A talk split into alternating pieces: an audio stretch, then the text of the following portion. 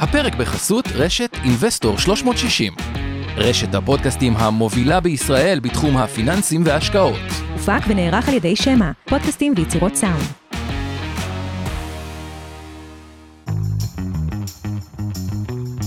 מעוניינים ללמוד יותר על עולם ההשקעות? האזינו לפודקאסטים נוספים שלנו.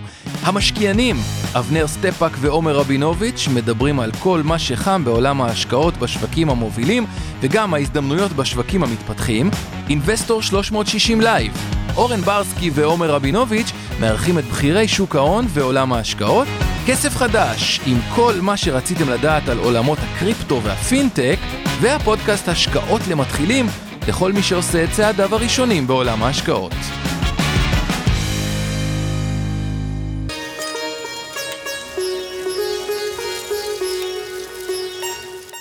שלום, מי האו, כאן יובל ויינרב מלהבין את סין, הערוץ שלכם לכל מה שצריך לדעת על המעצמה שתייצב את המאה ה-21. הפרק שלנו היום הוא הפרק ה-23 של הפודקאסט, והיום אנחנו מארחים את אב ירמישין, מי שהייתה עד ממש לא מזמן הנספחת הכלכלית בקונסוליה בצ'ונגדו, שאחראית על דרום מערב סין, ואת אסתי איילון קובו, הנספחת הכלכלית בשגרירות בבייג'ין, שאחראית גם על תחום הרגולציה ומדיניות סחר בכל סין.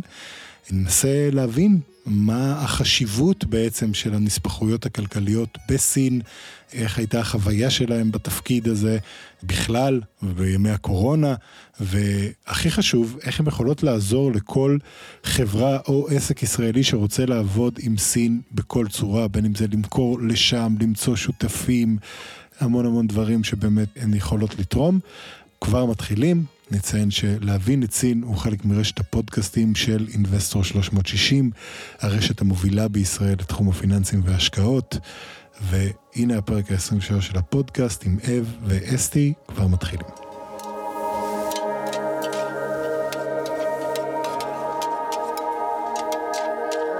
שלום ו 你好 לאב ואסתי, שהן מצטרפות אלינו לפרק היום. אה, מה שלומכן? שלום, שלום, אה, אני בסדר גמור, שמחה להיות בתל אביב, סני תל אביב, לראות שמיים כחולים ושמש. נכון, אז באמת אנחנו מנצלים את ההזדמנות הנהדרת שגם אב וגם אסתי כרגע נמצאות בארץ. אסתי תחזור בקרוב לבייג'ין, אב מתחילה הרפתקה חדשה במדינה חדשה בקרוב, אבל באמת אה, החלטנו לנצל את ההזדמנות הזאת אה, בשביל לדבר עם אב ואסתי על החוויות שלהם מסין בתפקידים החשובים שהם עשו שם או עושות שם.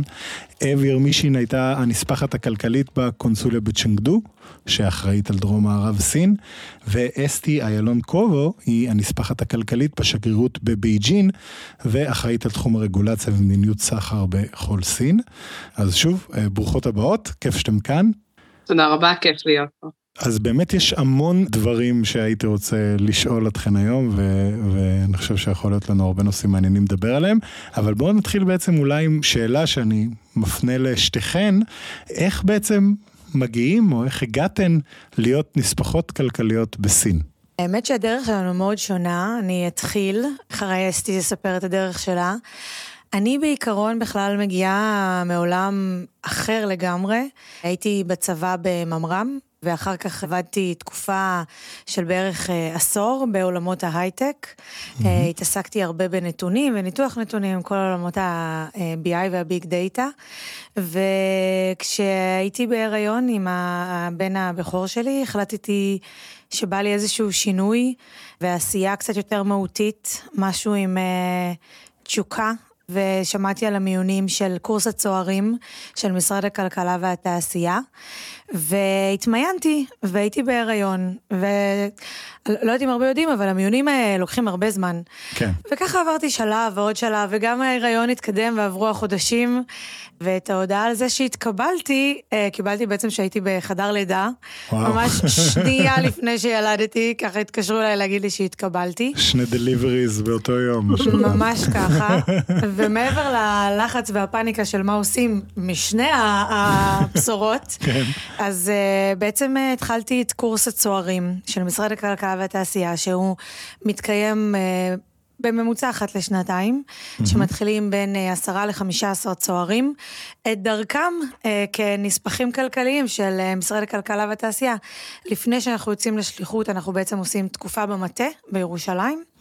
שזה מה שעשיתי, ולאחר מכן זכיתי בעצם במכרז של צ'נגדו סין, שעוד נדבר רבות על זה, כן, אבל אה, בהחלט. ניתן לאסתי לספר קצת. נדבר גם על מה זה אומר בכלל נספחים כלכליים ומה העבודה, אבל כן, אסתי, נשמח לשמוע גם איך אה, את הגעת לתפקיד שאת עושה היום. אחלה. אב, אני תמיד, אני מאוד אוהבת לשמוע את הסיפור הזה על אה, חדר הלידה. אז אני עשיתי מסלול קצת שונה, אבל קצת דומה. אני גם מגיעה מהמגזר הפרטי, עבדתי שנים כעורכת דין בפירמת עורכת דין, בתחום של עסקאות בינלאומיות. ואני חושבת שביום שבו נדרשתי אה, לתת תשובה או לחשוב על העתיד שלי, קיבלתי החלטה שהתשוקה שלי כנראה לא שם. לי דווקא חברה הגישה אותי למשרד הכלכלה, אני קיבלתי החלטה להתחיל לחפש, אבל אז קיבלתי טלפון מפתיע ממשרד הכלכלה, שהגשתי את ה... ניגשתי למכרז, אבל חסרים כמה תקנים. מרוב שהייתי כנראה מעורפלת מימיי כעורכת דין, אמרתי, טוב, כנראה הגשתי ולא זכרתי. העברתי את הפרטים, וכמו שאב תיארה, שלב הוביל לשלב, והפלא ופלא התקבלתי. המסלול שאני התחלתי בו הוא מסלול קצת שונה, לא, לא קורס צוערים, אלא נכנסתי לתפקיד אה, ייעודי בעין אה, לתחום של הסכמי סחר. בעצם לרכז mm-hmm. ולתכלל ולהתעסק עם אה, הסכמי, ההסכמים לאזור סחר חופשי של מדינת ישראל, שהיום, דרך אגב, סין וישראל נמצאות במשא ומתן מתקדם להסכם כזה, אבל נרחיב על זה. כן, זה כבר מאוד קרוב, נכון? כן, נגיע לזה. כן, נרחיב על זה אם, אם כן. הזמן ייתן בהמשך. והתחלתי את עבודתי במנהל סחר חוץ. מנהל סחר חוץ זה בעצם הגוף שאנחנו מדברים על משרד הכלכלה והתעשייה, זה בעצם הזרוע שאחראית על יחסי הסחר של מדינת ישראל עם מדינות אחרות בעולם, אם זה על ידי מערך הנספחים, לקדם ייצוא תוצרת ישראלית במדינות היעד, או למשוך השקעות ממדינות שבהן אנחנו משרתים למדינת ישראל, לחברות ישראליות. והזרוע השנייה זו זרוע של הסכמי הסחר. מעניין מאוד. אז, אז בעצם לשתיכן, תקנו אותי אם אני טועה, לא היה איזה קשר מיוחד אה, לסין לפני שהגעתן לשם, נכון? אז אני בעצם, זה מצחיק, כי כשהייתי בת אה, 18, עבדתי במסעדה סינית. עבדתי אוקיי. ביין יאנג של אהרוני. וואו, כבוד. ו little did I knew, כאילו, אם היו אומרים לי אז שאני הולכת לגור בסין ולעבוד בסין, הייתי חושבת שמישהו עובד עליי, שמבחינתי זה כן. המקום הקולינרי בסין. האמת שכן, יש אה, הרבה סיפורים קולינריים אה, מסיצ'ואן, אבל אה, לא היה לי שום קשר לסין לפני, אני יודעת שהרבה אנשים שמגיעים לסין הם סינולוגים, אה, יש להם קשר לסין, למדו מזרח אסיה. אני ממש ביום שנחתתי בצ'נגדו, היה הפעם הראשונה שלי אי פעם בסין, ככה הגעתי עם הרבה מזוודות, שני ילדים, ופשוט אה, חוויה מדהימה להגיע ככה יום בהיר אחד אה, ולהתחיל לגור במקום שהוא כל כך שונה מכל מה שדמיינת וחשבת לפני. טבולה ראסה כזה, וכן, זה, זה בטוח מרתק. ואסתי, אם אני זוכר נכון, את הגעת לסין אחרי שעשית תפקיד כבר במדינה אחרת, או שאני מתבלבל? לא, לא, אז אה, זה התפקיד חו"ל הראשון שלי, אבל. אני באה מעולם אה, תוכן מאוד מאוד ספציפי, והמחשבה שלי הייתה לצאת למקום, אה, אה, למקומות כמו ה-WTO, בריסל, ה-OECD וכולי. מקומות שהם הקור של מדיניות הסחר. ובעצם אני קיבלתי, נשאלתי, למה לא סין? יהיה לך הרבה יותר מעניין. מודה שבפעם ראשונה שנשאלתי, אני לא יכולה להעביר דרך הפודקאסט הזה את הפרצוף, את התגובה, אבל אה, זה הדליק אצלי איזשהו משהו. אה, דיברתי על זה עם בן הזוג שלי, שגם הוא נתן, אה, זה מצחיק, הייתה לו בדיוק אותה תגובה, והיום אנחנו מברכים... אותו פרצוף. כן, כן. והיום אנחנו מברכים על ההחלטה הזו. מדהים. ואיך באמת אז להגיע לסין לראשונה, כשאתם יודעות שיש לכם תפקיד שבעצם חלק מהותי ממנו זה לגשר איפשהו בין מה שקורה בסין והתרבות העסקית הסינית לחברות ישראליות. איך זה להגיע לסין ככה בפעם ראשונה ולחוות את השוני? כמה זה היה שונה ממה שציפיתן? אני חושבת שצ'ינגדו מאוד שונה מבייג'ין, אז אני אספר קצת על צ'ינגדו. אמ, קודם כל, אני, לפני שהגעתי לסין, היה לי בראש אה, תמונה, גם כי כי אף אחד בישראל לא מכיר את צ'נגדו, לא יודע איפה זה. Mm-hmm. הרוב שמדברים איתם על סין, חושבים על שנגחאי, על בייג'ין, אולי על גואנג'ו ושנזן, אבל באמת שלא הרבה יודעים איפה זה צ'נגדו. גם אני מודה. הייתי צריכה לכתוב צ'ינגדו ב Google Maps כדי לראות איפה זה. רק מי שעשה טיול אחרי צבא בסין, כן. אגב, אז מכירים את צ'ינגדו. ועדיין, מי שמכיר או שמע על צ'ינגדו, שמע על הפנדות, או על באמת על, נכון. ה, על האוכל, על הפלפל סיצ'ואן. ובראש שלי היה לי את אה, אסיה שהכרתי, שזה תאילנד, וייטנאם, דמיינתי כזה משהו יותר uh, מתפתח, יותר, uh, פחות מדרכות, יותר כפרי, ואני זוכרת את ההלם שהיה לי שנחתתי, uh, גם הקונסוליה בצ'נגדו נמצאת בתאי קולי, ליד התאי קולי, במרכז העיר, mm-hmm. ובעצם לראות את כל מותגי היוקרה, ואת כמויות המכוניות יוקרה, ואת ה-IFS, שזה קניון משוגע, ואתה מבין שהגעת למקום שהוא מערבי יותר מישראל. הוא כנראה יותר מתפתח תשתיתית מרוב אה, בירות המערב שאנחנו מכירים היום. והייתי בשוק, כי ציפיתי, היה לי ממש דיסוננס בין אה, מה שציפיתי לראות, אה, ובין מה שראיתי, שהיה פשוט הכל נקי, הכל חדש, הכל יוקרתי. כן. המעמד ביניים הבורגני פשוט גדל שם בצורה מטורפת. כן. Uh, ולאט לאט יש גם את האזורים הכפריים כמובן, שגם אליהם נחשפנו והלכנו ו... כן. וראינו, אבל uh, אני חושבת שכבר בימים הראשונים שהגעתי, הבנתי כמה מזל יש לי ולאן הגעתי, ו... וגם, נדבר על זה בהמשך, אבל כמה הזדמנויות ופוטנציאל יש במקום שהגעתי אליו. בהחלט. ו- ואסתי, את בעצם הגעת לבירה. לבירה. כלומר, אני זוכר שאני הגעתי לראשונה לבייג'ין ב-2008, וכבר אז אמרתי לעצמי, ידעתי שאני מגיע, כאילו למדתי לימודי מזרח אסיה, הכרתי קצת uh, בתיאוריה, אבל הגעתי שם, אחד הדברים שאני זוכר ש, שנדהמתי מהם, זה זה שכאילו... ראיתי עולם לפני, כן, הייתי ברוב אה, בירות אירופה ובארצות הברית, בערים הגדולות, וזה הרגיש לי כאילו מבחינה תשתיתית, אני מדבר ב-2008, כן.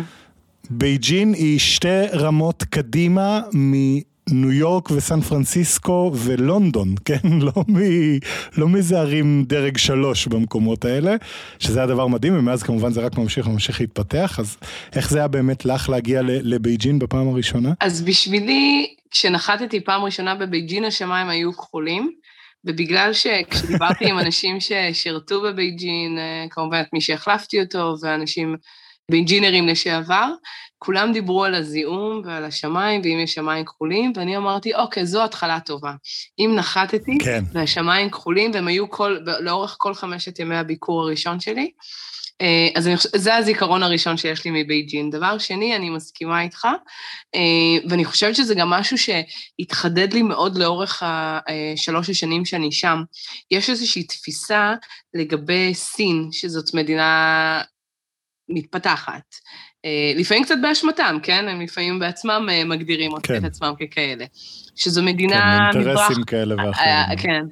זה המזרח הרחוק, יש בה משהו גם אקזוטי. כשאני הגעתי לבייג'ין, אני ראיתי את אולי העיר המתקדמת ביותר שביקרתי בה. התשתיות תחבורה, היה לי, שאני לא, דבר, לא דוברת השפה, לפחות לא כשהגעתי, לא הייתה לי שום בעיה להתנייד עם מוניות, עם דידי, עם תחבורה ציבורית, עם הרכבת כדי לטייל קצת מחוץ לבייג'ין. אז זו הייתה ההתרשמות הראשונה שלי. א', השמיים הכחולים, ואיזה כיף שיש שמיים כחולים. והדבר השני זה, כמו שאמרת, הקדמה והנגישות של, של העיר הפתיע אותי מאוד. נכון, והזכרתם אפרופו, שזה דבר נגיד ש, שאני כשהגעתי ב-2008 לא היה, אבל אה, שמאוד בטח קיים כשאתן מגיעות, שזה מעבר גם לתשתיות הפיזיות, גם מבחינה דיגיטלית, כל מה שקורה, כלומר זה ש... אני בטוח שעכשיו אתם בארץ אה, מסתובבות עם ארנק, זה נראה לכם אה, הזיה שלא ברור למה צריך לעשות אותה, למשל.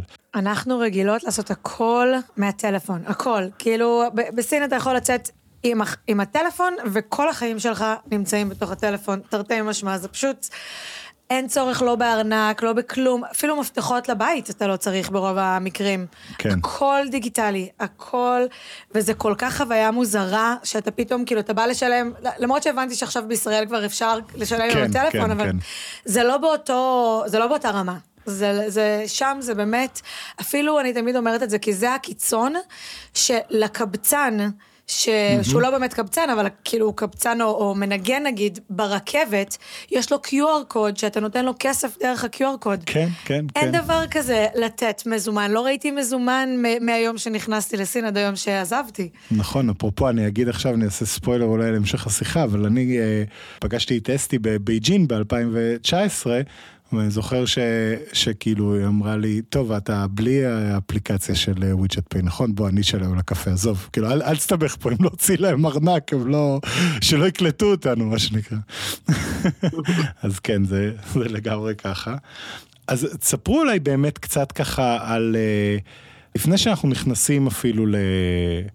ל- לרעיון, כאילו לתפקיד של נספחת כלכלית ו- ומה התפקיד ומה עושים עם זה. ספרו קצת על, ה- על האזור, אולי נתחיל איתך באמת, אב.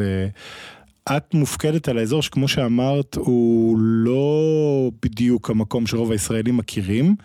מצד שני זה מקום ש, שבאסטרטגיה הסינית מאוד רוצים לפתח אותו, ואני מניח שגם השקעות מתעדפים ל- ל- לאזורים האלה בהרבה מובנים.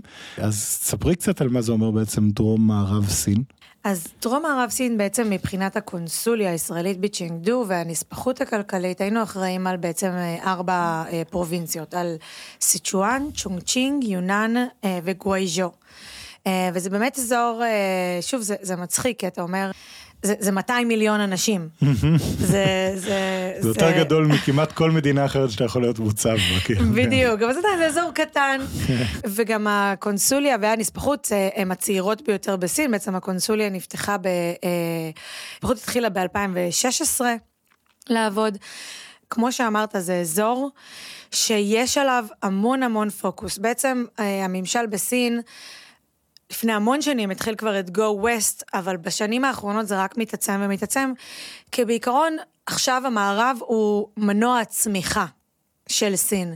אמנם ה-GDP של האזור הוא לא אה, מהגבוהים, אבל אין ספק שאחוז הצמיחה שלו תמיד אה, בעשר שנים האחרונות נמצא בעשרת הערים עם ה-GDP, אחוז צמיחה הגבוה ביותר בסין. כי בעצם ה- המזרח כבר התפתח, הוא כבר מעצמה, אין, כן. אין על זה עוררין, כן? נכון. אז עכשיו המון פיתוח נמצא בעצם בפרובינציות האלה, שהן לחלוטין פרובינציות מתפתחות, גם בתוכנית מיגור העוני הקודמת, בתוכנית החומש ה-13, הרבה משאבים הושקעו בפרובינציות האלה, כי היו שם אזורים עניים. זה לא, אני לא יכולה להגיד, אתה יודע, שאני אומרת שצ'ינגדו היא מערבית לחלוטין, אבל כשאתה נוסע שלוש שעות, אה, או שאתה נוסע, טס לגואיז'ו, בדיוק, אז כן. יש שם המון פרובינציות, אה, יש שם המון אזורים שעדיין מתפתחים. נכון, וזה באמת אגב, זה, זה נקודה טובה, כי באמת צ'נגדו היא, היא, היא עיר מאוד מתקדמת, אבל כמעט אפשר להגיד שכל האזור הזה, כמובן שיש עוד מקומות אה, מתפתחים יחסית, אבל הפרובינציות שהזכרת זה איפשהו אפילו הפרובינציות שנחשבות הכי, הכי עניות. מיינורטיז, כפריות, חקלאיות. לגמרי, ו- אני וזה הייתי- באמת ה- ה- הרצון לפתח אותם, לקחת אותם קדימה כחלק מכל. השוואת יחסית, ניסיון להשוות את הרמת חיים ואת התנאים בכל רחבי סין. יצא לי להיות uh, בקאונטי העני ביותר בפרובינציית גווייג'ו, mm-hmm. שדווקא של פרויקט של חברה ישראלית של חקלאות שהם עשו שם. כן. ואני חושבת שההבדל העיקרי אולי בעבודה של נספחת כלכלית בדרום מערב סין, שזה פרובינציות מאוד מתפתחות, זה קודם כל שיש שם פחות זרים. אה, אנחנו תמיד משווים חוויות, הנספחים הכלכליים, ובאזור של דרום מערב, מערב סין, אין מה לעשות, יש פחות זרים. פחות חברות זרות ופחות זרים באופן כללי. אז זה כבר העבודה היא שונה לגמרי, וגם זה יוצר מצב שהמשמעות של הקונסוליה ושל הנספחות הכלכלית היא, היא ממש ממש משמעותית לחברות. כן. זאת אומרת, יש המון חברות שהן state-owned companies, יותר מבמקומות אחרים, והסיוע שלנו, של הנספחות, הוא הרבה יותר משמעותי, כי כשאתה בא עם גב של גוף ממשלתי מאחוריך, זה עוזר לך לפתוח הרבה יותר דלתות, וזה איזשהו קישור לחברות המקומיות. אז העבודה שלנו היא הייתה מאוד מאוד מאוד משמעותית, ו, והנגישות שנתנו לחברות ישראליות לגשת לחברות מקומיות, היא מאוד עזרה. כן. זאת אומרת, אם אתה בא עם, עם, עם קישור שהקונסוליה והנספחות הכלכלית עזרו לך לפתוח דלת, זה אוטומטית בונה אמון. כן. וזה חשוב במקומות כאלה, כי החברה. עצמאית פחות יכולה לעבוד שם.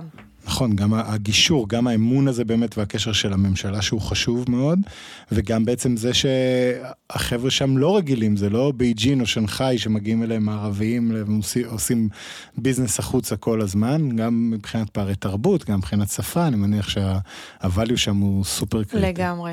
ואסתי, איך, איך באמת אבל אה, מבחינתך לך יש אה, סוג של אפשר להגיד שני כובעים, נכון? כלומר גם אה, כנספחת כלכלית בשגרירות בבייג'ין, שאחראית על כמות גדולה של פרובינציות, וגם בעצם בתור מי שאחראית על כל הצד של רגולציה ומדיניות סחר.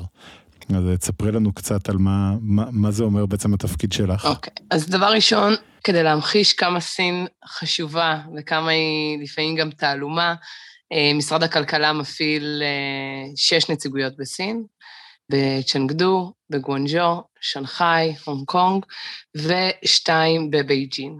יש בעצם נספח שאחראי תחום של קידום ייצוא במרבית הסקטורים. ואני שמכסה את תחום הרגולציה, את נושא הרגולציה ומדיניות הסחר, פלוס קידום יצוא בתחום המכשור הרפואי והמזון. למה התחומים האלה נמצאים תחתיי? בגלל שזה תחומים שיש הרגולציה עליהם מכבידה מאוד. אז בעצם אנחנו נותנים שירות one stop shop ליצואן הישראלי. בדרך כלל מכשור רפואי זה תהליכי רישום ארוכים וצריך סיוע בנושאים האלה, אז אנחנו אה, עושים את זה, פלוס אה, עושים גם את ה matching מכירים וחושפים את החברות הישראליות לשותפים פוטנציאליים פה בסין. תראה, בייג'ין לא צריך לספר עליה הרבה. אני גם אה, לפני שנה וקצת החלטתי שאני מפסיקה לדבר על סין במספרים, כי לא משנה כמה אני אגיד, המוח האנושי לא יכול לתפוס את זה, אוקיי? אני חיה שם שלוש כן. שנים, אני לא מאמינה שאני חיה בעיר, שאני גר, חיה במחוז, לא עיר, זה מתחת לעיר של תשעה מיליון איש, זאת אומרת של מדינת ישראל. אז אה, אני הפסקתי לנסות עוד להרשים אנשים במספרים, כי הכל בסין הוא גדול, אוקיי? אב עכשיו סיפרה על הצמיחה ועל ה-GDP בסיצ'ואן, שסיצ'ואן, דרך אגב, זה כמעט כמו גרמניה, נכון, אה, אב? מבחינת אה, כמות האנשים, ובטח בשטח. אז אני פחות מתעסקת במספרים, ואנחנו, אני חושבת שהיתרון היחסי שלנו זה שאנחנו מבינים את המאפיינים ואת השוני ממקום למקום, את הצרכים. לפעמים חברות ישראליות פונות אלינו, אה, אני רוצה להיפגש עם החברות הסיניות הכי גדולות, עשרת החברות הסיניות הכי גדולות, זה לא תמיד הדבר הנכון לאותה חברה, יש הרבה חברות מבוססות שיודעות לעבוד עם חברות זרות בסין, אה, והיתרון זה שבאמת, היתרון המקצועי, העניין המקצועי, מבחינתי גם העניין האישי, זה השונות שיש ממקום למקום. פרובינציית צ'נדונג לא עושים עסקים כמו שעושים בשאנסי, אה, או בקרבק, או בחרבין, או באינר מונגוליה, וזה משתנה מסקטור לסקטור. אז מבחינתי זה אחד הדברים שאני מאוד מאוד מתחברת אליהם. אה, דבר נוסף זה, בבייג'ין נמצאת הממשלה, והרגולטור, עכשיו אני אתייחס לזה כרגולטור הסיני, לא כממשלה במובנים הפוליטיים, הרגולטור הסיני, המשרדים החשובים ביותר, נמצאים בבייג'ין, וחשוב מאוד לקיים איתם קשרי עבודה שוטפים.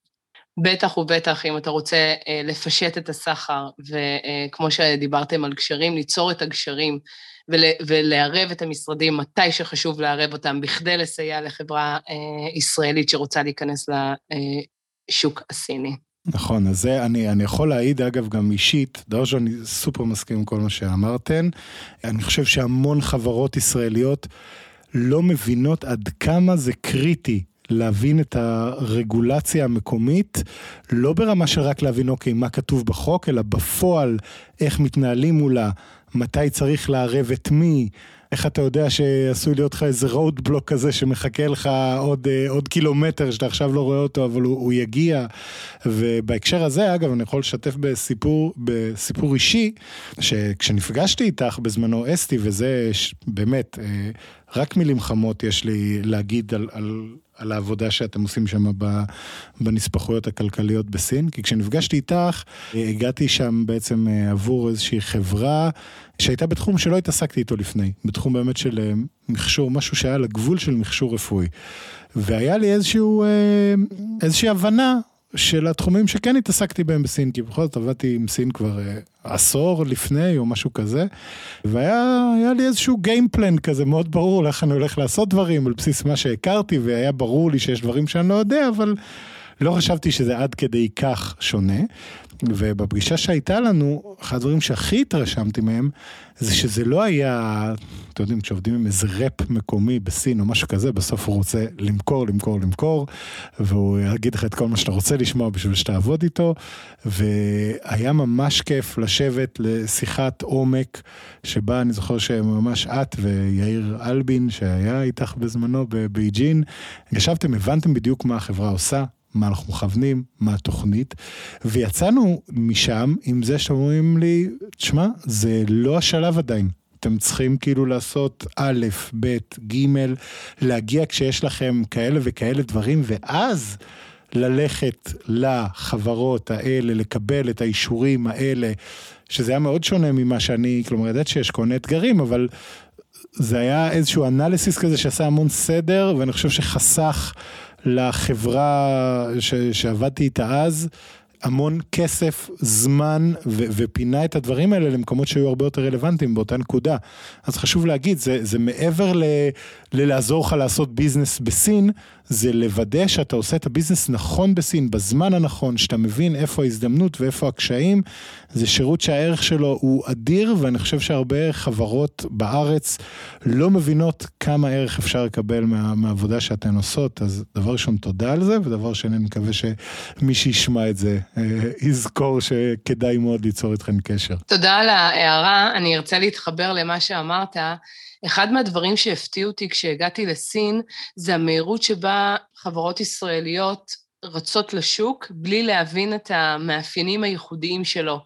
לעולם לא תשמעו ממני, השוק הסיני זה שוק קשה ושווקים אחרים הם קלים. יש שווקים, יש רגולציות לא, לא פחות מורכבות במדינות אחרות, יש לא פחות אתגרים, פשוט יש מדינות שבהן יש קרבה תרבותית, האנגלית אולי נגישה יותר וכולי.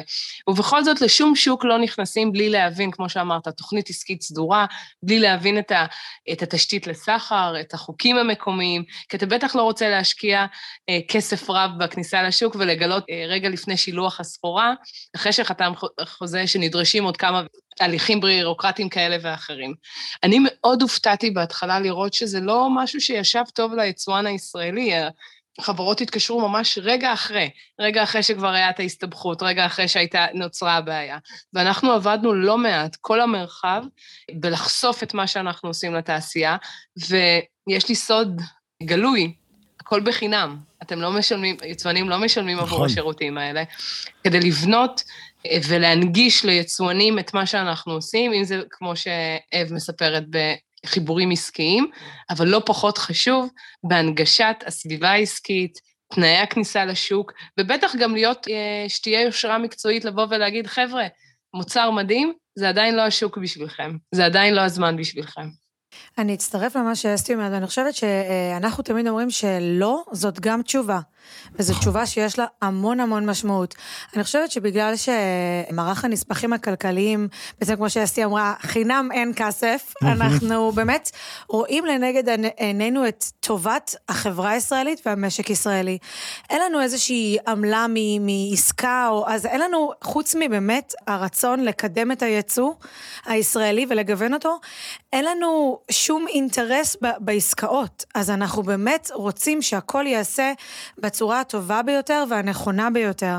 ולכן, ואם רגע נתחבר למה עושה נספח כלכלי, ו- ואני אוסיף על מה שאסתי אמרה, אז בעצם אפשר לפנות אלינו, יש לנו מערכת מקוונת, שכל יצואן ישראלי, כל מי שרוצה יכול לפנות ולבקש מאיתנו בערך כמעט כל מה שהוא רוצה, באמת. בין אם זה לעזור למצוא מפיצים, חיבורים, לקוחות, מחקרי שוק אפילו, לדעת רגולציה מקומית, לשאול שאלות, פשוט להשתמש בנו, ו- ו- ונאמר, ולצערנו, לא מספיק מכירים את השירותים האלה, ולא פעם נשאלנו, אוקיי, אז כמה זה הולך לעלות לי? אבל באמת, כל המטרה שלנו, מדינת ישראל שלחה אותנו. יש לנו צוות מקומי לכל, לכל אחד ואחת מאיתנו, שהצוות המקומי המקצועיות שלו זה להכיר את השוק המקורי, לדעת מה ההזדמנויות, מה הפוטנציאל, להכיר את החברות, שיהיה להם אנשי קשר בחברות מפתח ובכל חברה. ובאמת, פשוט ליצור איתנו קשר. זה, זה, ה... אם, אם יש משהו אחד שצריך לקחת מהפודקאסט הזה, זה בכל מדינה שאתם רוצים לפעול, לא רק בסין, לבדוק האם יש שם נספח כלכלי, יש 44 נספחים כלכליים ברחבי העולם. מדהים אגב שמתוכם כל כך הרבה הם בסין. כן, אפרופו. זה רק מראה, כמו שאסתי אמרה, על החשיבות שמדינת ישראל רואה בסין. זה המדינה עם, עם ריכוז הנספחים הגבוה ביותר. מדהים. זה, אגב, אז אני רק אגיד דבר ראשון, כמובן בהערות של הפרק, בשואו נוטס, אה, אנחנו נדאג להכניס את הלינקים הרלוונטיים לכל מי שרוצה לפנות, ואני אומר גם מניסיון אישי של מי שעובד עם סין כבר בערך 15 שנה, חד משמעית יש בזה מלא מלא מלא ערך. על, תחשבו אחרת, כאילו, אם יש לכם איזשהו כיוון לסין, גם אתם חושבים ש- you got it all figured out, תבדקו. זה כמו שאמרו פה, לא עולה כסף וזה, הערך הוא משמעותי. אז נכניס את זה כמובן. אגב, דיברנו באמת, זה המדינה עם הריכוז נספחויות הכי גבוה בעולם. שותפת הסחר השנייה בגודלה של ישראל, אחרי ארצות הברית כמובן. הסיבה שזה הריכוז הכי גבוה זה באמת כי זה השילוב הזה של גודל הכלכלה וכמות, גודל השיתוף פעולה, לצד זה שבעצם יש המון חסמים או אתגרים שהישראלים מתמודדים איתם לעומת ארה"ב שבסוף זה תרבות די דומה ואנחנו די מכירים את איך לעשות ביזנס ב- באמריקה, או לפחות נגיד בוא נגיד יותר טוב מה, מהפרקטיקות של סין, או מאיפה זה מגיע הכמות הגדולה הזאת של הנספחים? אז אני חושבת שבעיקרון זה שילוב, כמו שאמרת. קודם כל, זה, אני אומרת, אני אחראית על 200 מיליון כן. אנשים, ו, וזה באמת אה, אה, עצום. אבל כן, יש אה, קושי שהוא אם זה מחסום השפה שהוא משמעותי, אה, אבל גם יש הרבה רגולציות שאסתי תדבר על זה, אבל כמו שאסתי אמרה, כל שוק יש לו את החסמים שלו והקשיים שלו, אבל אין ספק שסין היא לא מדינה שאפשר לעשות על הדרך. זאת אומרת, אתה לא אומר, טוב, אז אני רוצה, אני רוצה להתחיל לייצא, אני אעשה ארה"ב, אירופה וסין. זה לא עובד ככה. סין צריכה להיות החלטה אסטרטגית, צריך להשקיע משאבים, צריך לדעת שזה לוקח זמן, צריך לבוא מוכן להכיר את השוק, לדעת אל מה אתה הולך. זה, זה באמת לא משהו שאפשר לעשות על הדרך, וגם צריך, צריך להבין שזאת החלטה אסטרטגית שצריך לקחת, ו, ומשאבים, גם אה, משאבי כוח אדם וגם משאבים כלכליים צריכים להיות מושקעים פה. וכן, יש מקומות בסין, כמו דרום מערב סין, שעזרה של הנספחות ושל הקונסוליה היא יותר מורגשת, זאת אומרת, זה לא כמו ללכת ולעשות uh, עסקים במקום אחר בעולם, כי היא יותר, האזור הזה הוא יותר סגור. נכון. הרבה state owned companies, כמו שאמרתי, ויותר קשה לחדור. אבל ברגע שאתה מוצא... בעזרת הנספחות או שלא, שותף מקומי, או ברגע ש, שאתה מתחיל כבר לעבוד, או בעזרת הנספחות, אז הדלת נפתחת, זאת אומרת, זה לא בלתי אפשרי, ויש לנו המון סיפורי הצלחה בסין שאנחנו סייענו ו- ועזרנו בחיבורים, שיכולים להעיד על זה שזה אפשרי. זה לגמרי אפשרי, אפשר לעשות את זה. אני בטוח, ו- וזה באמת מעלה שאלה מעניינת, כי הכל חינם, נכון? ויש המון value שמגיעים, אבל איך, איך אתם בעצם... מודדות את ההצלחה שלכם? כלומר, איך נמדדת הצלחה של נספח כלכלי? כי שוב, אחד הדברים שהכי התרשמתי מהם, זה שלא באים, אה, יאללה, חייבים אה, למצוא לך פה משהו, אלא שבאמת עושים לך אנליזה מסודרת של מה שקורה, והאם זה נכון, והאם זה לא נכון, ולמה. איך מודדים אז בעצם את ההצלחה של הדברים האלה? אז מינהל סחר חוץ במשרד הכלכלה והתעשייה, אני תמיד אומרת שהוא קצת כמו, גם בגלל ש... יש לי את העבר שלי, אז הוא ממש, אנחנו כמו חברת הייטק קטנה. אה, אולי בגלל שאנחנו עוזרים להרבה חברות הייטק, אני לא יודעת, אבל יש לנו KPI מאוד מאוד מאוד ברורים, נמדדים ומדודים, וגם בגלל זה תמיד שאנחנו עוזרים לחברות ישראליות, ואנחנו מבקשים מהם אחרי זה, אם הם יכולים לעדכן אותנו על uh, עסקאות, לא כי, כי אנחנו מקבלים מזה משהו, אלא כי באמת, אנחנו נמדדים על כמות של סיפורי הצלחה. כן. ואנחנו נמדדים, ממש יש לנו KPIs מאוד ברורים על uh, כמות פגישות שחברות ישראליות עושות, ועל על מדדים שהם מדווחים כל שלישון על מה עשינו בעצם. זה מדהים בעיניי. זה באמת נכון. מדהים, כי גם לי, בסוף כל שלישון אני יכולה להסתכל על הדוח שאני, שאנחנו מפיקים, ואני רואה, וואלה, איזה, איזה value אנחנו נותנים, איזה ערך. כמה אדיר. חברות ישראליות פגשו חברות מקומיות, כמה כסף, אתה יודע, כמה בסופו של דבר כסף. כן, המשק ישראלי, כן. אפילו עזרה בחסמי סחר. שיש אה, לפעמים בסין שצריך לעזור.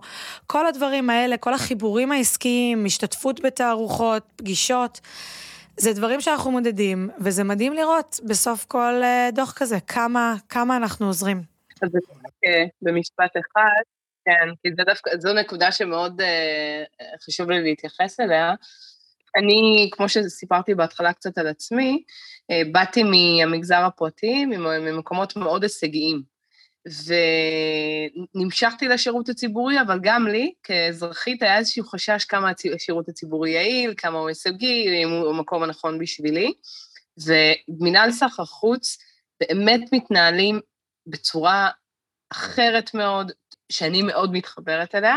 אנחנו נמדדים על כל דבר, דרך אגב, על, על מהירות המענה, על איכות המענה לחברות ישראליות, הכל מתויג, מתויד במערכות שעוברות בקרה, על הסיוע שלנו בחיבורים, כמה חיבורים עסקיים, בנושאים כמו שלי ברגולציה, כמה דוחות, כמה הנגשתי את זה לתעשייה, וזה דברים שלא תמיד קל למדוד, אבל אני יכולה להגיד שאני כעובדת ציבור מרגישה הרבה יותר בנוח במקום הזה. אגב, זה, זה דבר מדהים, כי אני חושב שזה אחד הדברים שהכי חסרים באופן כללי בהרבה מקומות בשירות הציבורי בארץ, לפחות בחוויה שלי. ושוב, זה, זה לא סתם, מרגישים את הדברים האלה, אני אומר, גם אה, איכות האנשים כנראה שמגיעה לתפקידים שלכם, וגם, אה, וגם הצורת התנהלות שלכם, זה, זה מאוד מורגש, וזה אגב משהו שהוא מאוד גם דומה לאיך מנהל ציבורי, לפחות ברמות הגבוהות, בסין מתנהל, כלומר שלכל יש תוכניות, יעדים מאוד ברורים, KPIs מאוד ברורים, אה, מודדים אותך. כמובן ששם לא חסרים גם מקרים פחות נעימים של בירוקרטיות ודברים כאלה, אבל בסוף הכל מאוד מדיד, מאוד ברור, כמו שאב אמרה, זה באמת סוג של KPIs כאלה של חברת הייטק. אתה יודע בדיוק מה אתה אמור לעשות, מה היעדים ומה, ואיך זה נמדד, וזה מאוד מורגש. אז אה, באמת שאפו, וזה כיף גדול לשמוע את זה. כמו שאסתי אמרה, אבל זה חשוב לציין את זה, אנחנו, וזה גם משהו ש, שחשוב לנו, זה שאנחנו לא נמדדים רק על הכמות, אנחנו באמת נמדדים על האיכות, וזה משהו שהוא כל כך מהותי. זאת אומרת, התוכן ולא רק הכמויות, כי, כי אנחנו יודעים... זה לא שיש קווטה שצריך למלא ואני אדחוף אותך עכשיו ללכת בכל בדיוק, מקרה. בדיוק, כי סין היא עצומה, אם אני רוצה לתאם לחברה ישראלית פגישות, אני יכולה, אתה יודע, יעמדו בתור כל המרכזי כן. אינוביישן כדי לקיים פגישות, אין כן. בעיה. אבל זה לא, חשובה לנו גם המהות, חשוב לנו התוכן. באמת, אמרתי, אין לנו שום אינטרס, שום אינטרס, חוץ משחברה ישראלית תצליח. כן. ואני חייבת לציין שלי, שבאתי מהייטק, והרבה פעמים חשבו שאני משוגעת, אתה יודע, לעזוב את כל המשכורת והתנאים והלקז'רי כן. הזה, וללכת להיות עובדת מדינה, זה, זה איזשהו שינוי שהוא מאוד מאוד חד. כן.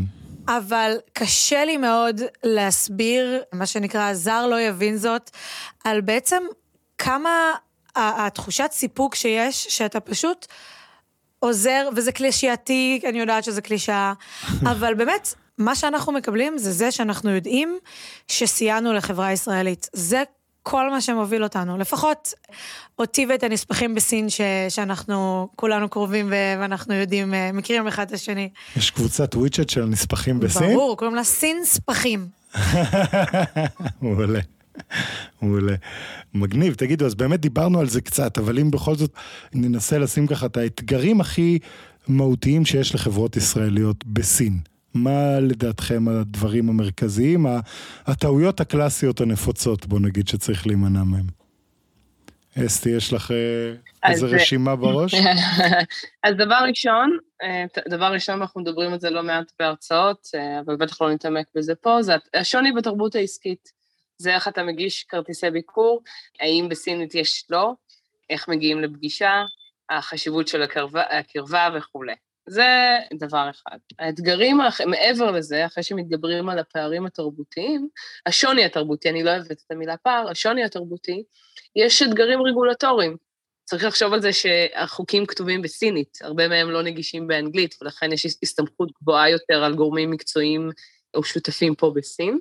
כאן בדיוק אנחנו נכנסים לתמונה, יש לנו יכולת להנגיש, לעזור, יש לנו צוותים מקצועיים מאוד, אה, עם השכלה מאוד רלוונטית שיכולים לסייע בזה. ואתגר נוסף, שמהווה אתגר לא רק לחברות ישראליות, זה עניין הקניין הרוחני. סין הייתה בעבר אה, סוג של המערב הפרוע בתחום הזה, היום הם כבר לא שם. הרגולציה, החוקים השתנו, יש חוקים אה, מתקדמים מאוד שרוצים לעודד גם יזמים סינים להמציא ולחדש, ו- ולכן היום הליכי הרישום והאכיפה הם הרבה הרבה יותר מתקדמים. אני חושבת שסין נמצאת היום החוקי הגנת uh, קניין רוחני הם בין המתקדמים בעולם מבחינת הכתיבה המשפטית. כן, זה אחת המיסקונספציות, כאילו ש... אחת המיסקונספציות הגדולות שקיימות היום, שאגב זה באמת נכון, אני ב... בוא נגיד בעשור הראשון שבו התחלתי לעבוד עם סין, ממש הרגשתי את ההבדל בין תחילת העשור, שזה היה מערב פרוע ו... עשיתי שם כמה טעויות אה, נוראיות yeah. כאילו, אה, לעומת ההמשך שבהם כבר היה דרך מאוד ברורה ואתה מבין את ההתנהלות ויש דרך שבה ברור שיכולים להיות מקרים בכל מקום כמו שיכולים להיות בכל מקום, אבל ההבדל הוא מאוד מאוד דרמטי וזה משהו שלאנשים נשארה התדמית של סין כן. של פעם בהקשר הזה, זה נקודה כן. מעולה. אה, אז סליחה, תמשיכי. תודה רבה על ההערה הזו. בדיוק, לאנשים נשפסה, נשארה תפיסה ויש גם חברות ישראליות שאכלו מרורים בתחום הזה בסין, בנושא הזה. אבל צריך להסתכל, צריך להבין שהיו שינויים, צריך להבין גם על כמה חשוב להגן על הקניין הרוחני שלך בסין. יש לא מעט חברות ישראליות שפעילות בסין ולא רשמו פטנטים או סימן מסחרי על המוצרים mm-hmm. שלהם, והיום הרבה יותר קשה להגן, ולכן תמיד בכל שיחה עם חברה ישראלית אני אומרת קניין רוחני, קניין רוחני, קניין רוחני, לפחות שלוש פעמים.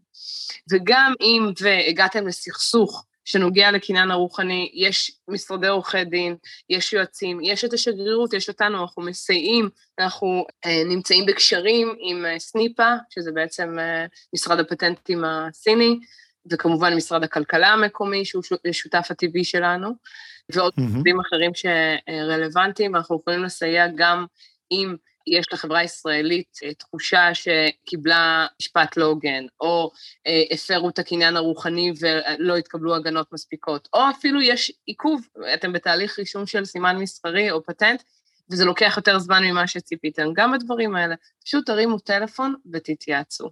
אז אה, כמו שאמרתי, מבחינת, רק לסכם, מבחינת האתגרים, תרבות עסקית שונה, פשוט שונה, וצריך לכבד את המקום שאליו אתה מגיע, קצת להבין איך מתנהלים. בסין. דבר שני זה כמובן הדרישות הרגולטוריות והשוני של השפה וכולי, שזה גם אה, סוג של שוני תרבותי. והדבר השלישי, ולאו דווקא אה, בסדר חשיבות, זה הגנה על קניין רוחני. מעניין מאוד. אני חושבת שלהוסיף לזה זה שבעיקרון, צריך נוכחות בסין. אנחנו, במיוחד בקורונה, שנדבר עליה עוד מעט, mm-hmm. ראינו באמת הבדל בין אה, חברות שיש להן אה, נוכחות בסין, נציג סיני, נציג מקומי, לבין חברות ש, שלא נמצאות בסין. פשוט ככה. כן. אני יודעת שאנחנו אצלנו בדרום מערב סין הרבה פעמים ממליצים למצוא שותף מקומי. זה עוזר. בסין לעיתים, לפעמים, יש העדפה לגורם מקומי, נכון. וברגע שיש לך שותף מקומי, אז אתה, השוק פתוח לך לחלוטין. נכון. וזה גם מקל, אז אם אתה יכול להיות נוכח בסין, זה כמובן העדיפות. אבל אם לא, אז למצוא שותף סיני, למצוא שותף מקומי שיעזור לך. נכון. מאוד קשה לעשות את זה בשלט רחוק.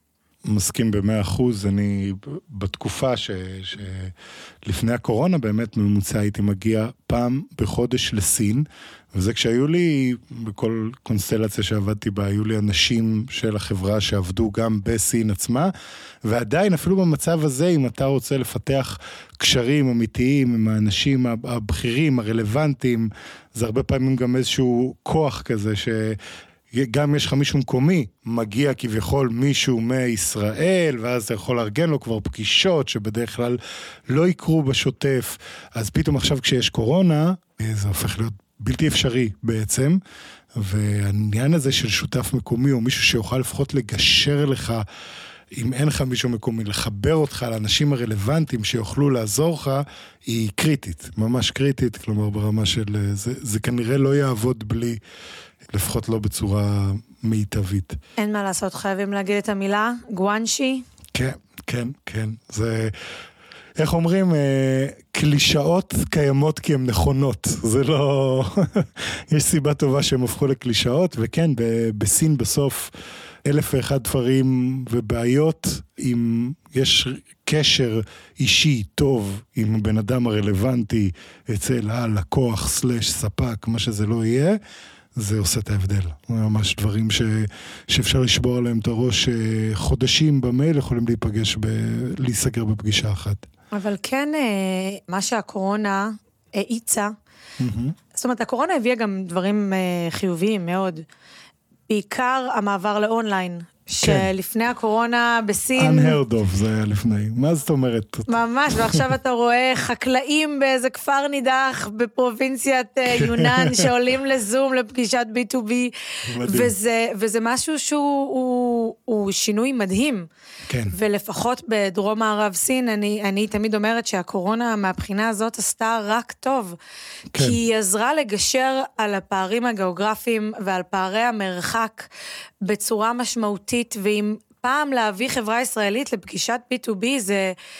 זה, זה בוג'רס, כאילו, איך עכשיו כן. תביא חברה לצ'נגדו, ליונן, אה, למקומות כאלה, כן. ועכשיו? אז אמנם, בסוף, אין מה לעשות, גואנשי רוב הסיכויים שעסקאות ייחתמו פנים מול פנים, אבל יש איזושהי אקסלרציה והתהליך מתקצר, כי את תחילת נכון. התהליך אפשר לעשות בזום. נכון. אז הצלחנו לעשות הרבה יותר. אני, אני שמתי uh, לנגד עיניי כשהגעתי לנספחות, אסתי מכירה את האמירה הזאת שלי, אני אמרתי שאנחנו כמו הפרסומת של שנות ה-60 של חברת אביס, זה ש- we try harder. אמרתי נספחות שגדו... we're number two, we're try harder, כאילו, כן, נכון. בדיוק. אף אחד לא מכיר, קטנים, אנחנו חובת ההוכחה עלינו. ואני יצאתי במסע פרסום של נספחות צ'נגדו, איפה אנחנו, מי אנחנו, מה אנחנו עושים. כן. והמעבר לאונליין עזר לי עם זה מאוד, כי, כי עכשיו זה לא משנה לחברה ישראלית אם היא נפגשת עם חברה מסצ'ואן או מחרבי או משנדונג, זה באמת לא משנה. כן. בזום, בזום זה אותו דבר. אתה לא צריך uh, לנסוע באיזה רוקי רוד כזה לאיזה כפר בהר ביונן, אתה יכול uh, לעלות לזום באותה מידה משם, כמו אם הוא היה יושב בטבעת השנייה בבייג'ין. לגמרי, ובהתחשב בעובדה שסין עדיין אה, עם מגבלות של אה, כניסה ויציאה, לא, לא, שלא של יציאה, של כניסה, כן. זה משהו שחייבים לקחת בחשבון. נכון. נכון מאוד. אסתי, איך זה הרגיש לך, תגידי, הקורונה? כי ברור מהצד של לב, באמת, אה, כשאתה נמצא יותר רחוק מהלב, אז אה, עוד יותר חשוב העניין הזה. אבל איך זה הרגיש באמת בבייג'ין ובחלקים היותר, אה, שיותר מקובל לישראלים להגיע אליהם? אז uh, בהתחלה, אני חייבת לציין את ההתאוששות המהירה בסין. Uh, בהתחלה דיברו על זה שזה לא יעבוד בסין אונליין, אני חושבת שאנחנו היינו הראשונים לעשות אירועי אונליין, וזה קו שאנחנו ממשיכים בו בשנתיים וקצת האחרונות. זה עדיין, גם באזורים שלנו זה אתגר מאוד גדול, המרחק הפיזי, אם זה, ל... אני מחלקת את התשובה שלי לשתיים. מבחינת חברות שרוצות להיכנס לשוק, זה דרך הרבה יותר כלכלית ונכונה להתחיל את התהליך, כמו שאב אמרה. מה קורה עם מי שעובר את השלב הראשוני ורוצה כבר לדבר ולהגיע לחוזה מסחרי, זה אתגר גדול מאוד. אנחנו מוצאים את עצמנו, אני מצאתי את עצמי מספר פעמים, מגיעה לפגוש את השותף הסיני, וסוג של לא לעשות משא ומתן, אנחנו לא מוסמכים לעשות משא ומתן בשם החברה, אנחנו לא עובדי החברה, אבל כן לתת לחברה את הביטחון שהמקום קיים, קצת להרגיש את הדופק של המקום וכולי. אז זה עוד, אה, זה מעניין שהתפקידים שלנו תמיד מת, מתרח, מתרחבים בהקשר של הנסיבות. אתגר אחר, ואני חושבת שהוא יותר מורכב, זה חברות ישראליות שכבר יש להן נוכחות ב, אה, בסין, והן לא יכולות להגיע. אין כבר את הקשר uh, עם השותפים שלהם, mm-hmm. אני מדברת על חברות גדולות שפעילות כבר שנים, עם חוזים משמעותיים, אבל אתה לא מצליח לתחזק את הקשר, יש לך את הנציגים המקומיים שלך, ועדיין זה הנציגים המקומיים, יש חשיבות גדולה מאוד לקשר עם המטה, כמו שאנחנו מכירים גם מהעבודה שלנו. אני יכולה להגיד שגם אני, mm-hmm. אנחנו יצאנו עכשיו פעם ראשונה מסין מאז 2020. אשכרה. אני חושבת שבריא יותר ביחסי עבודה לקיים אה, מפגשים יותר תכופים, פנים מול פנים, עם כל היתרונות היחסיים של אה, האונליין. אין ספק שאין תחליף ל face to face, לא רק בסין, בכלל, בכל, בכל business אה, שעושים, אבל באמת אני חושב שספציפית בסין, אם פעם היית צריך להגיע לחמש-שש פגישות, אלא אם כן במקרים מאוד uh, מיוחדים, אבל לחמש-שש פגישות, רק בשביל להגיע למקום שבאמת אתה, אתם מתחילים, כלומר יש כבר trust ויש כבר איזושהי יכולת להבין שאתה רציני ומבינים איך זה אמור לעבוד וכל הדברים האלה, זה, זה לא מה שסוגרים בפגישה אחת ובדרך כלל גם לא בשתיים. אז אני מניח שאונליין כן קצת קיצר במשהו את, ה, את כמות הפגישות שצריך לעשות face to face, אבל אבל כמובן שאי אפשר אה, בלי זה לחלוטין. מסכימות עם, ה, עם האמירה הזאת בגדול? מאוד. זה יותר קשה. אבל אני חושבת שזה יותר קשה, אבל אה, נגיד אני, היה לנו כמה דוגמאות של אה, עסקאות שנחתמו מרחוק. כן. כן? אז זה קורה, זה הרבה יותר קשה, אין ספק. זה כן. יותר נדיר, אבל זה קורה. כן, גם באמת, כאילו, בתקופה הזאת זה היה מין כזה ש, שהוא שבלתי אפשרי, כאילו וואלה, עד לא מזמן, עכשיו זה עבר להיות 7 פלוס 3 בבידוד, או כל מיני דברים כאלה. פעם היית אומר לבן אדם, תשמע, אתה רוצה לבוא לחתום face to face? דבר ראשון, בידוד שלושה שבועות. כן. אחרי זה, תיכנס למדינה. אז זה כבר ממש אה, קשוח. אבל אתם חושבות שזה משהו, אגב, שיישאר גם אחרי הקורונה? בתקווה שזה יקרה בקרוב ואחרי הקורונה זה בסין? אה, ברשות, זה... ברשותך אני אתייחס, כי אני צריכה אה, כן. להגיד שלום בקרוב. אז ככה, אז אני חושבת שכן, אני חושבת שזה בהחלט ישתנה עובדה. תנאי הכניסה הולכים ונהיים יותר ויותר גמישים. אני אספר בהקשר הזה סיפור מצחיק שלי, שאנחנו הזמנו את הכרטיסים בעצם לחופשה שלנו בקיץ, אי אפשר היה לנחות בבייג'ין, ולכן היינו צריכים לעשות בידוד בעיר מחוץ לבייג'ין, ואחרי זה עוד אה, שבעה ימים בבייג'ין. בין שבעה ימים ל-14 יום, תלוי מאוד באיזו עיר היינו נוחתים, אז זאת אומרת בין ארבעה שבועות לחמישה שבועות של בידוד כדי לחזור הביתה. אוקיי? מטורף. תוך כדי כשהגענו לישראל שינו את זה לשבעה פלוס, אה, שבע פלוס שלוש, שבעה ימים במלון, ושלושה ימים בבידוד בית, עם הבית, אה, עם הדירה מאפשרת, ואפשר לנחות בבייג'ין. אז אני זוכרת שסיפרתי את זה למשפחה שלי, איזה כיף, אז כולם הסתכלו עליהם, את מבינה שזה לא נורמלי. לנו זה נורמלי. עשרה ימים בידוד זה עכשיו כאילו בוננזה. זה בוננזה, כן, ואני, אה, דרך אגב, אני משקפת את זה גם לחברות ישראליות, והיום יש חברות שמוכנות לקחת את, ה, את האתגר הזה, למרות שזה לא נדרש בשום מקום, והם יגיעו לסין, אה, אה, אם זה אומר עשרה ימי בידוד, וזה עובד גם לכיוון השני, יובל. היה מאוד קשה להוציא משלחות של חברות כדי לעשות להם כן. scouting בישראל, להפגיש אותם עם חברות ישראליות ב-2020. ב-2021 נכון. ראינו שיש איזושהי אה, קצת יותר פתיחות, לאחרונה אנחנו, יש לא מעט משלחות שאורגנו על ידי הנספחויות, הנספחויות הכלכליות בסין, בכל רחבי סין, ונמצאות כיום בישראל, לאתר טכנולוגיות, חברות ישראליות, שיתופי פעולה וכדומה, השקעות כמובן. וכולי. אז זה עובד לשני הכיוונים, זה לא רק הקשר של חברות ישראליות להגיע לסין, אלא גם חברות אה, סיניות שיש להן השקעות כאן בחברות ישראל, ישראליות, או חברות סיניות שרוצות לח, לבדוק אה, אופציות להרחיב את העסקים שלהן בישראל, מתחילות להגיע לכאן אה, קצת יותר. מעולה, זה ממש טוב לשמוע ונימה אופטימית לכוון איתה כבר באמת אנחנו לקראת סיום. אני רוצה לשאול אתכן רק לפני שאנחנו מסיימים, מעבר כמובן ללינקים הרלוונטיים בשביל לפנות לנספחויות הכלכליות, האם יש לכם המלצות או הצעות למאזינים בכל דבר, יכול להיות קשור לסין או לא קשור לסין, שאתן רוצות לחלוק? אני חושבת ש... שמעתי מישהו אומר את זה פעם, אה, שעשינו מפגש, אה, אסתי בבייג'ין ארגנה עם השגרירה, שיחה עם בעצם החברות הישראליות שפועלות בסין בעקבות הקורונה והמצב, אה, מה מצב העבודה שלהם והעסקים, וחברה ישראלית אחת אמרה ש... אמנם גם אם עכשיו יותר קשה והפוקוס הוא, הוא בגלל שכל שאר העולם פתוח, אז יותר קל כרגע לעשות עסקים במקומות שאתה יכול להגיע אליהם, אבל סין היא כאן להישאר. אז אולי עכשיו יש איזושהי טיפה האטה בקלות של העשיית עסקים שאפשר לעשות, אבל זה לא אומר שזה לא ישתפר. זאת אומרת, זה מצב נתון נוכחי, ולהמשיך להשקיע ולהמשיך אה, אה, להאמין, כי יש המון פוטנציאל, המון פוטנציאל. אני מסכים במאה אחוז עם מה שאת אומרת, אב, ואני רוצה להודות רבות לשתיכן, אב ואסתי, גם על העבודה הנהדרת והחשובה שאתן עושות, וגם שהצטרפתם אלינו כאן היום. אני חושב שהיה שיחה מאוד מעניינת, ושלמאזינים שלנו, בטח מי שמתכנן לעבוד עם סין, אה, יש הרבה תובנות לקחת מהסיפור הזה. אז אה, באמת המון תודה. תודה רבה לך, יובל, היה ממש תענוג, ובאמת, כמו שאמרתי, משהו אחד זה לפנות לנספח כלכלי, זה במקרה הכי גרוע, הוא יצליח לעזור לכם. מעולה. המון תודה. תודה. bye bye, 再见.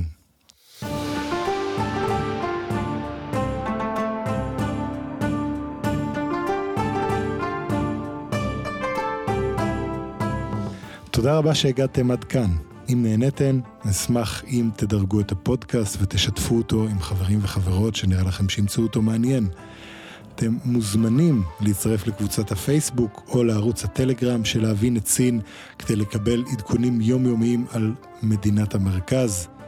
מוזמנים גם לעקוב אחריי בטוויטר, ביובל, Y-U-V-A-L, קו תחתון, ויינרב, W-E-I-N-R-E-B. ואם אתם רוצים להאזין לפודקאסטים נוספים בנושאי פיננסים והשקעות, אני מזמין אתכם להאזין לפודקאסטים של רשת אינבסטור 360.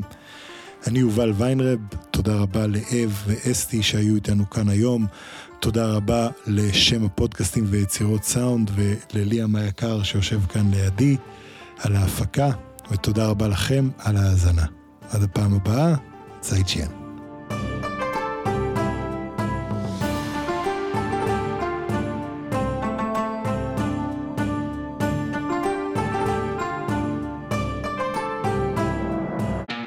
מוזמנים להאזין לפודקאסטים נוספים שלנו, המשקיענים, השקעות למתחילים, Investor Live וכסף חדש. הופק ונערך על ידי שמע, פודקאסטים ויצירות סאונד.